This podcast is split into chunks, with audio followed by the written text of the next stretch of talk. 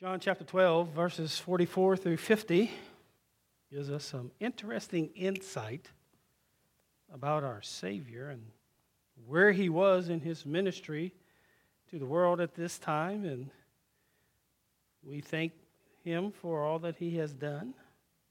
John chapter 12, 44 begins, and Jesus cried out and said, Whoever believes in me believes not in me, but in him who sent me. And whoever sees me sees him who sent me. I have come into the world as light, so that whoever believes in me may not remain in darkness. If anyone hears my words and does not keep them, I do not judge him, for I did not come to judge the world, but to save the world. The one who rejects me and does not receive my words has a judge. What is it? Who is it? The Word that I have spoken will judge him on the last day.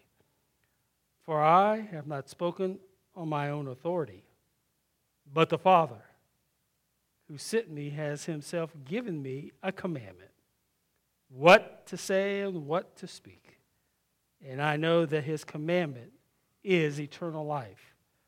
What I say, therefore, I say as the Father has told me. Those are some of the promises and the consequences of the consequences of believing and the consequences of not believing. God used George Whitefield in a way seldom seen in this world. He was the main instrument in spiritual revival known as the Great awakening, which swept across the United States in the mid 1700s. Whitefield was also good friends with Benjamin Franklin. Their friendship began when Whitefield came to Philadelphia in 1739 and lasted until his death in 1770. During the course of this 31 year friendship, Franklin was the primary publisher of all of Whitefield's sermons and journals. 45 times, Whitefield's sermons were reprinted in Franklin's newspaper, the Pennsylvania Gazette. And eight times, the sermon filled the entire front page. Franklin published 10 editions of Whitefield's journals and so thousands of reprints of Whitefield's sermons. Their relationship extended beyond a business relationship. On more than one occasion, when Whitefield came to Philadelphia, he stayed with Franklin in his home. When some of the religious elite criticized Whitefield in another local paper, Franklin wrote a rebuttal. His support for Whitefield, along with a regular correspondence between the two, continued for the next 30 years. Despite their friendship and Whitefield's continued presentation of the gospel, Franklin never responded in faith. In his autobiography, Franklin wrote about Whitefield. He used sometimes to pray for my conversion, but never had the satisfaction of believing that his prayers were heard. How do we explain Franklin's rejection of the gospel? He heard and read hundreds of the sermons of America's greatest evangelists. He spent hours with him discussing the gospel. He received dozens of letters over the span of 30 years, yet he was unmoved. Why didn't Benjamin Franklin believe? And why does anyone reject the gospel of Jesus Christ? Well, that's a good question. And hopefully, this passage is going to share with us the consequences of believing and the consequences of not believing. In John chapter 12, verse 44, notice what happens here. Jesus cries out and said, Whoever believes in me believes not in me, but in him who sent me. And whoever sees me sees him who sent me. I have come into the world as light, so that whoever believes in me may not remain in darkness. If anyone hears my words, it does not keep them. Look what Jesus says I do not judge him for I did not come to judge the world, but to save the world. It's really a simple formula here in these few chapters, in these few verses. Number one, to believe in Jesus is to believe in God. Believing in Jesus is the same as believing in God. Why is that? Because we've learned in the Gospel of John that God the Father and Jesus are one. If you see one, you see the other. And you and I cannot believe in the Father apart, apart from believing in Jesus. If you say, and I say, we believe in Jesus, we also believe in the Father. You have to. Because why? They are one. Not only does he say, in, in terms of our believing, if we believe in him, we also believe in the Father, but also in what we see. To see Jesus is also to see the one who sent him. Who sent him? None other but the Father. So believing and seeing is two for one. You get both Jesus and you get both the Father. Amen? And that's a good thing. When we talk about the consequence of belief, we understand that to believe and to see Jesus, because he even further elaborates on that, because he says, I am light. And throughout some of the Gospels, when you read through there, what you find out is Jesus says, I am the light of the world. What's he's talking about that if you and I want to know life of a different kind, if we want to be able to see life and live life to its fullest, we have to recognize that Jesus is light. A belief in Jesus and a belief in the Father means that we are rescued from the, from the domain of darkness. Amen? Prior to, anybody that's living prior to your conversion or your salvation, you and I were in darkness. We had no comprehension of what it meant to live in the light. Now, if you're here today and you know Jesus, guess what? You're in the light. That's great news. So, the things that are going on around us, the things that are happening in our world, even the things that are happening to us individually and collectively, we have a better understanding of what that's all about because now we have the light of the S O N that now shines on the internal parts of our life. Prior to, we thought life was just the way it is. It is what it is, and I can enjoy it or not enjoy it, and I just take things as they happen. But as we even learned today, God has a plan God has a purpose for everything that happens in your life. If He is L I G H T, and He is, guess what? When you and I see and when you and I believe, we get the light of His Son. We see life as it should be. And we also get a glimpse of life as what it could be and will be. And for us who are believers, guess what? No matter what you and I are going through, this is only our temporary state. How bad it is, or how good it is, or what the circumstances are, guess what? God has a plan.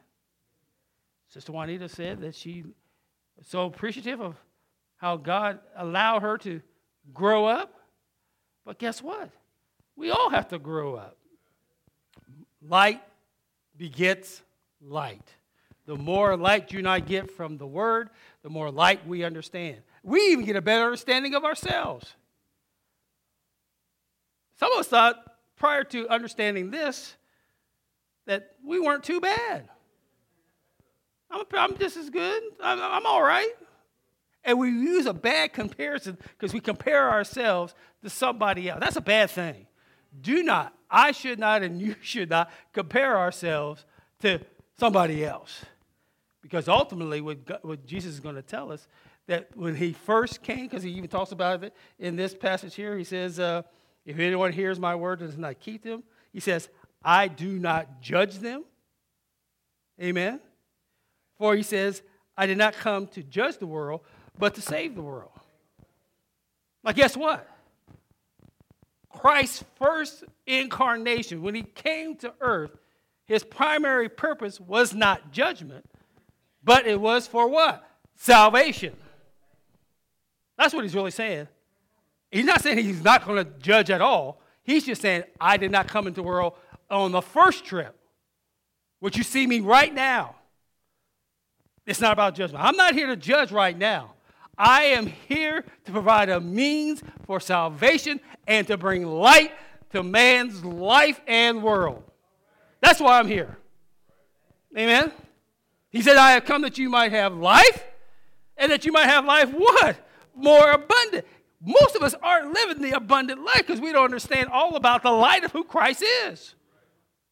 The more, the more you and I understand this book and how Jesus, who Jesus really is, and how he relates to the Father, because he just told us, believe in me, believe in the Father. See me, see the Father. Oh, by the way, I'm not here right now to bring judgment or to judge. I'm here so that you might have a means of salvation. What do we need saved from? We need to be saved from our sins. We were in sin and in trespasses, and we understand that God hates sin. Amen? God cannot look upon sin. God cannot handle sin. Anytime there is sin present, we automatically understand that the consequence of our sin and our unbelief will be eternal separation from God.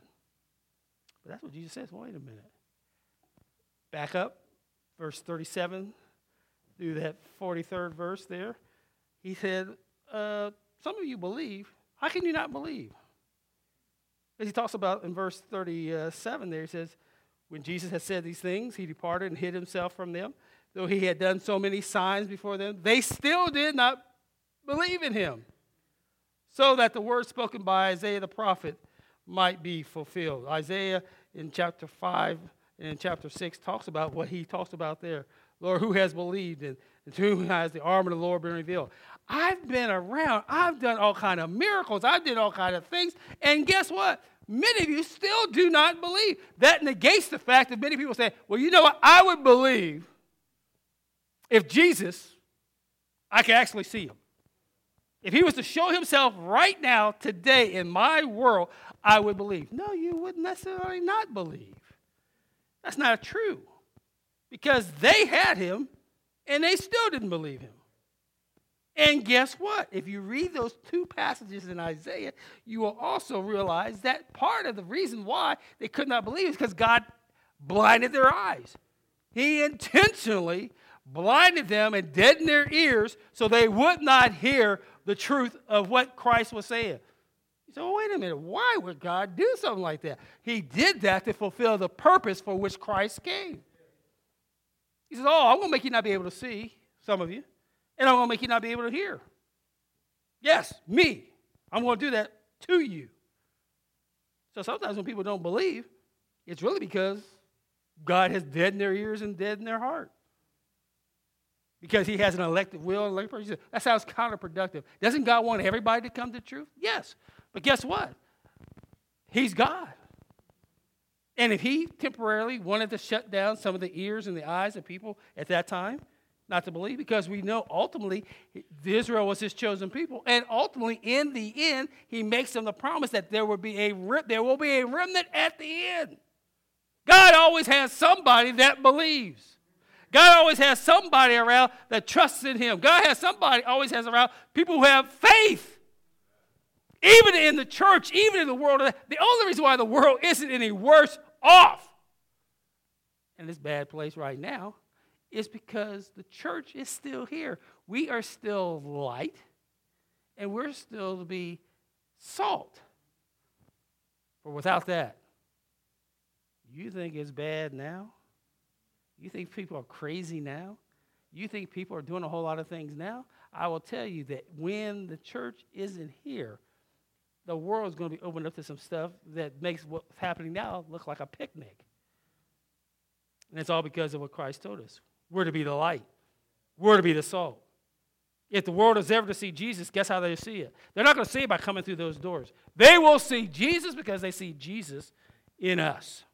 So he says, I'm not here now to judge on my first appearance, but I've come to save the world. It's good to know. Are you glad you're saved today? Do you know you're saved today? But also, he lets us know that in his future appearance, he comes as judge of all those who are unrepentant sinners. And he says, You know what's going to really judge you? Guess what will judge you? I'm glad you asked that question. He says, I do not judge him, for I did not come to judge the world, but to save the world. If you and I reject, if you reject me and do not receive my words, my word, do not receive my words, as a judge. The words that I have spoken will judge you and I or them on the last day. To not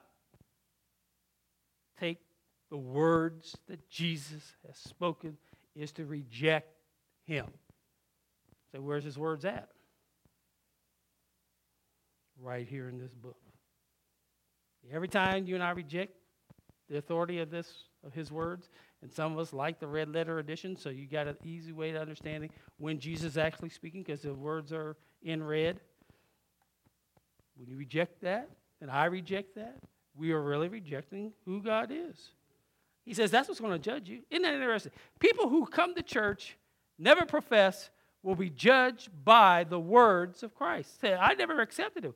You didn't have to because guess what? What's going to condemn you or judge you will be the words that you did hear or a word that was spoken to you. Whenever you and I go out and we talk to somebody, we express to them some of the words that the Bible has said, that's what's going to ultimately bring judgment on them. They don't they say, "Well, I never heard that." Yes, you did. Did you not come to church sometime and you heard the word spoken and the preachers or the people that you were talking to said, "You know what? You need to come to Christ. You need to accept Jesus as your personal Lord and Savior. You need to come to Christ and live out what the word." You have the opportunity. And Jesus says right there, "Hey, the words that I spoken, and guess what? What I said is not of my own, but they're of the authority of who? God the Father. I'm not telling you something on my, by myself outside of the authority of my Father. He told me, I'm telling you, that's what's going to hold you and I accountable. Amen? That's good. Because that lets me know, his application point is that I can't get away from what God says because he's already said it in his word. There's no excuse. I cannot go before God and say, I never knew. I never heard. I don't know. Yeah. Yeah, you do. Because you've heard his words. And if you never heard his word, if it's no more than the Lord is my shepherd, I shall not want. You've been to funerals? You've heard pe- preachers talk about, you know, about the, the Lord and his goodness. You heard about when you attended a uh, homegoing service and the preacher stands up and he, he tries to, through the word, console people from their sorrows and pain and stuff. That's going to be, that's going to be the word that holds you. It's not God. You've heard it. The Lord is my shepherd. I shall not want. My God, what does that mean? I shall not lack anything.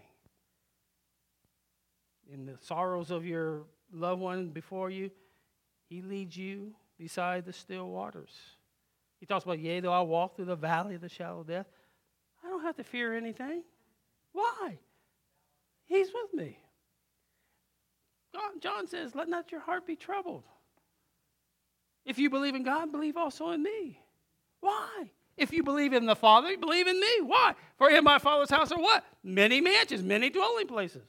I go to what? Prepare a place for you. That's the promise of God. We could take good, we could be of good courage of all that because we understand that we have a place that we can call home that's not necessarily right here.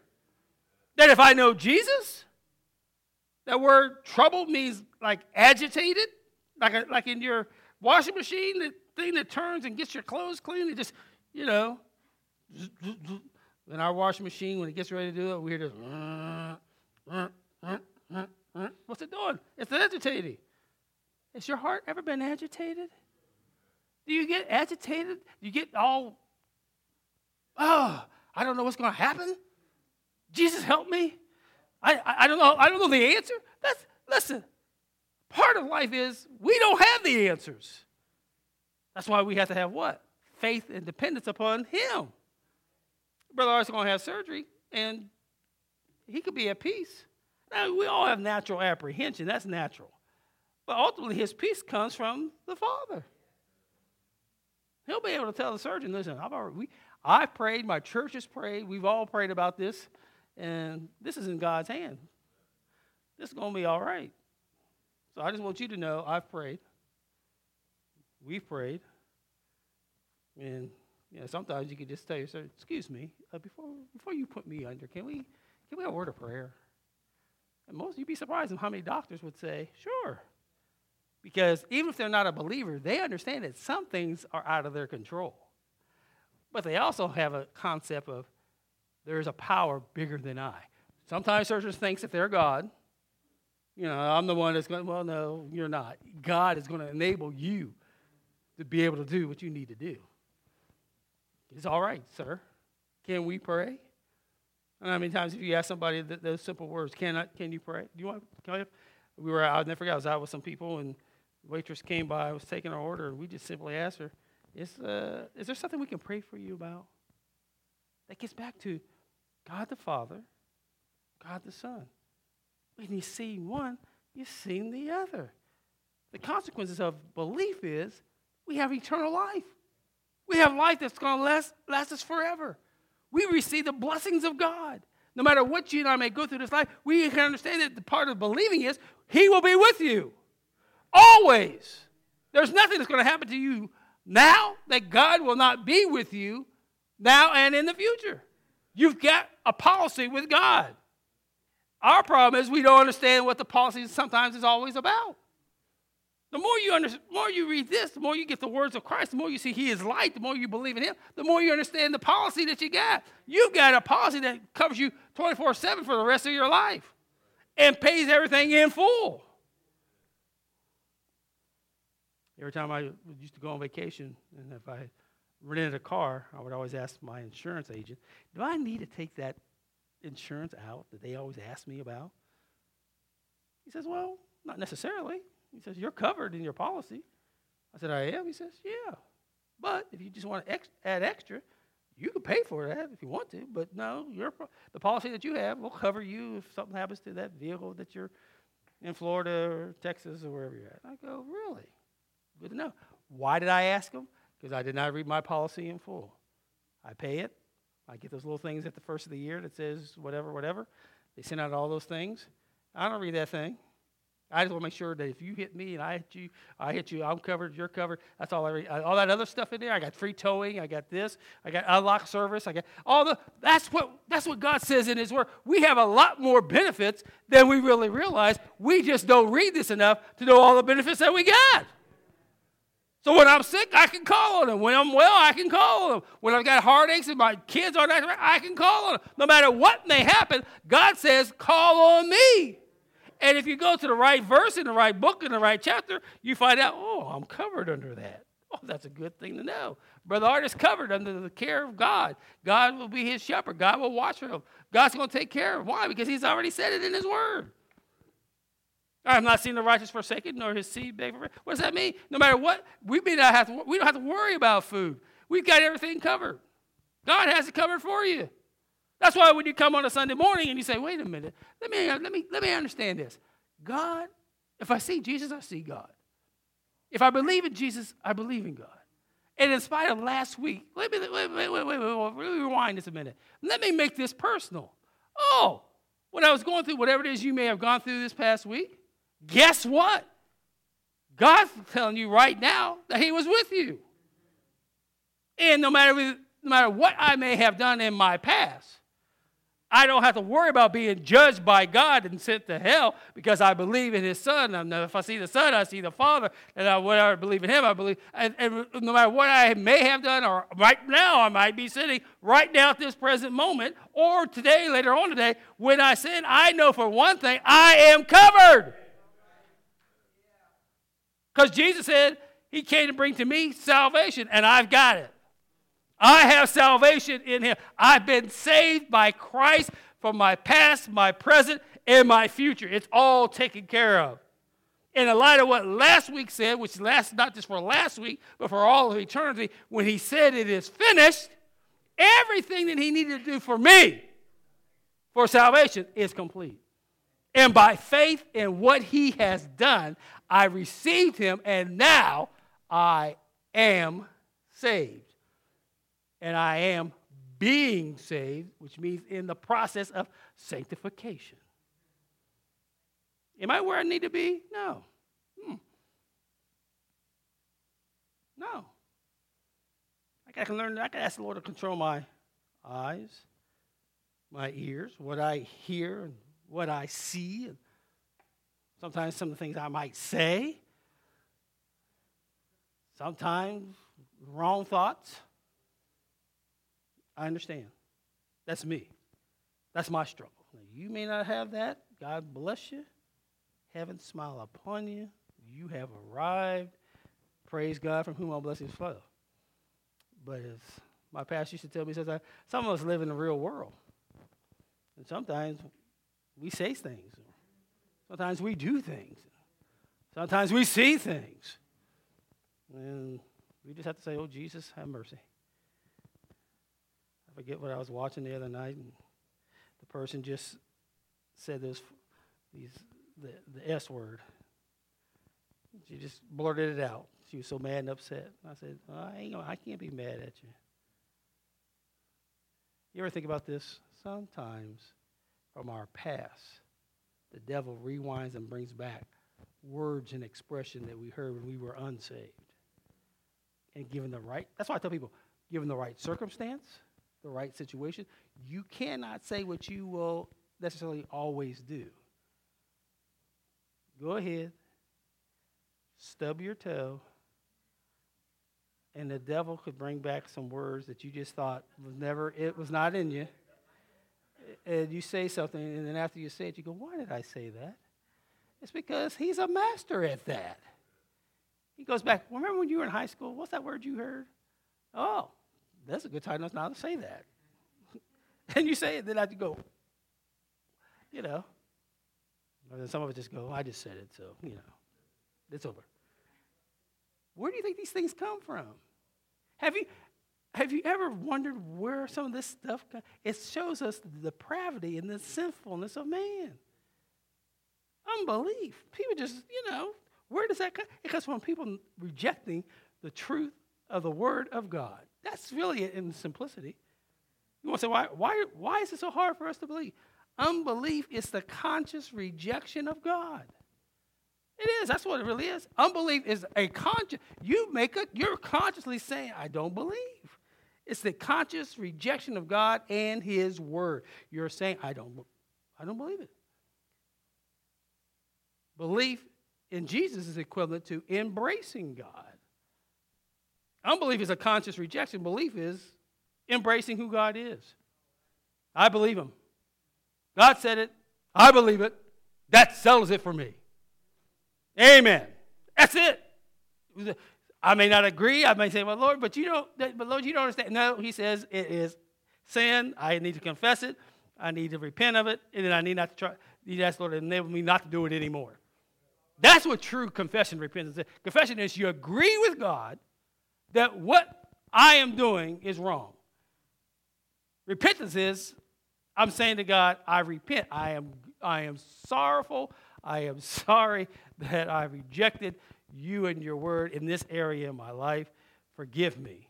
And I make it a point to ask Him, since I am His child, that I ask you, Lord, to enable me by the power of your Holy Spirit not to allow me to do it anymore. Not, I'm sorry, but I'm going to do it the next five minutes. Hope I don't get caught. No.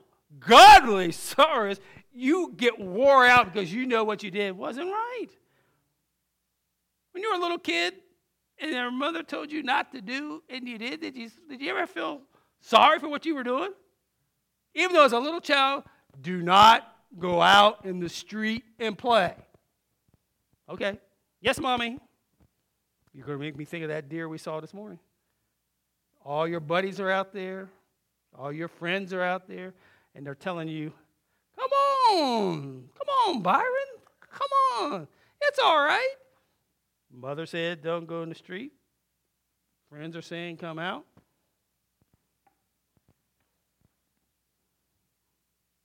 And then when you get out there and you get in trouble, who's to blame? You were told what? Not to go into the street. And you what? Did.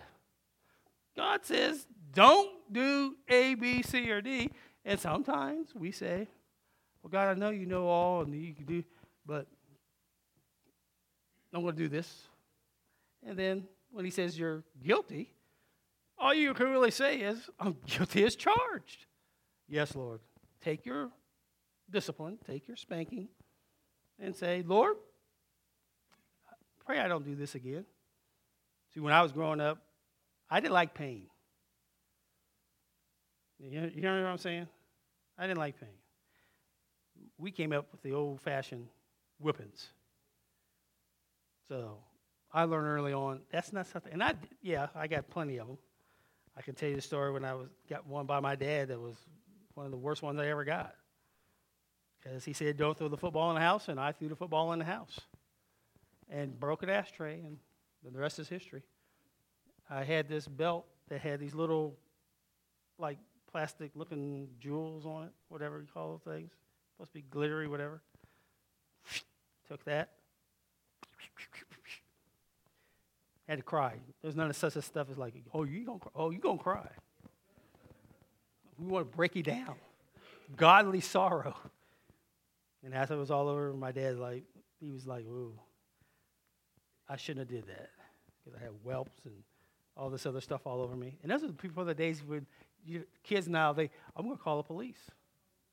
And we don't, I didn't say that word because if I was say I'll call the police, I probably would have got it worse. Sometimes God does that to us.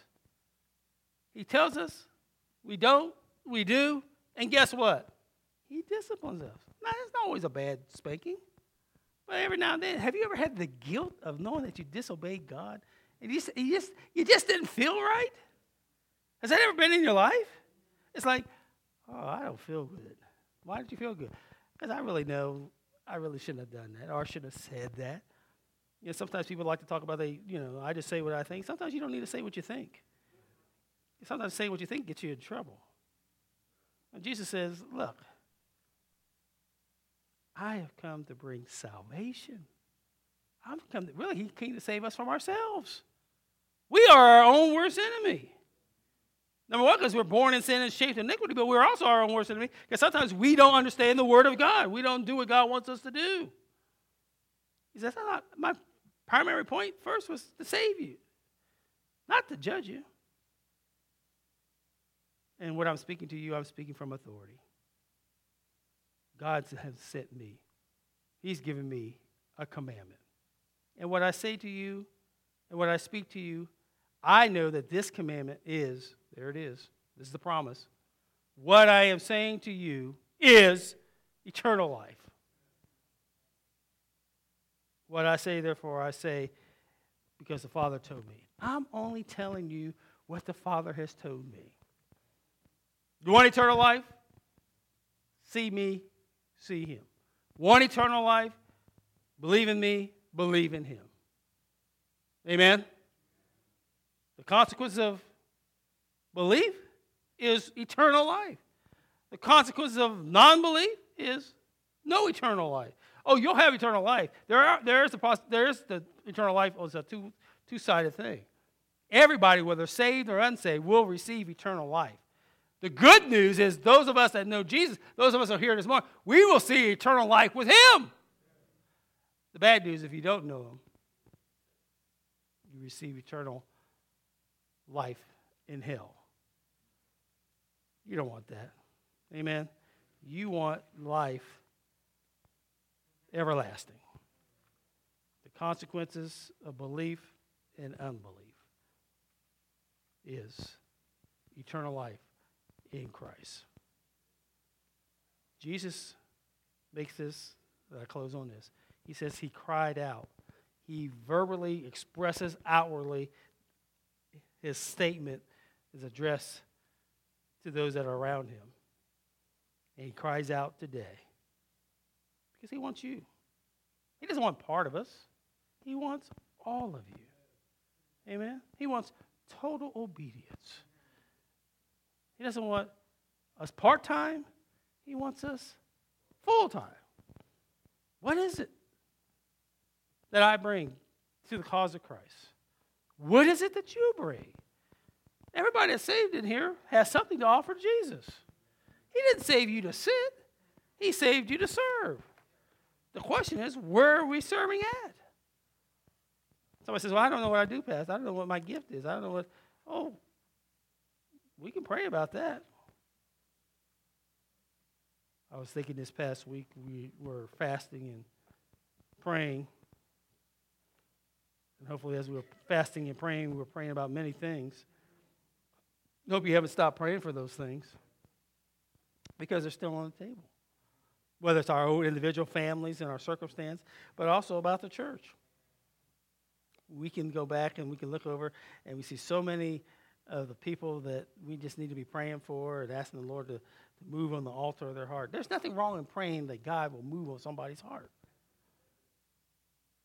You're not, asking, you're not praying judgment on them. You're saying, Lord, you know what? I, I have tried, I have spoken, but if they're really going to move to you, it's what you can do to them. Work in their life. I know, I know what that means, but you do. Deal with them as only you can. Because let me tell you something God knows the areas that we're most vulnerable and, and our loved ones where they're vulnerable. He could touch them. You can just like George Whitefield, years, years he had talked with uh, Benjamin, I'm sorry, Benjamin Franklin, years that him and George Whitefield were together. He, he typed his sermons, he put them in his paper, he read them. They would have lunch or dinner and they would sit around and Whitefield would talk about the gospel. And in the end, Ben Franklin never believed. How do you get there? And some of us could be a testimony for ourselves. Is I've been talking to some people for a long time, and guess what? They seemingly don't believe. But that does not mean we don't continue because we don't know the ultimate results. You might be, and I might be dead and gone, and somebody will come in and say, you know what? Now, like we talked about, the light comes on. click, click. Oh, I see. Did you see it in your lifetime? No. Somebody else will see it. I was watching the life of, and they were faithful. I was watching, I heard, I heard the testimony of Sister Juanita, and I was encouraged because I thought I was all grown up too. And to hear her, who's older than I am, say, I had to grow up, gives me hope. Because I could grow up. It's not too late. And I think of Brother Ralph Stewart's song, I've been through the storm and the rain. But I what? Made it. God says, belief has consequences. Eternal life. Non belief has consequences. Eternal separation from God. And Jesus said, I have come to save you. Amen? Are you saved today? Do you know you're saved today?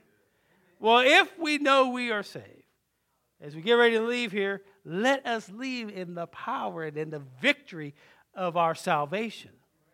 Let us show to a dying world that Jesus is my Savior. Amen? That's all he's asking.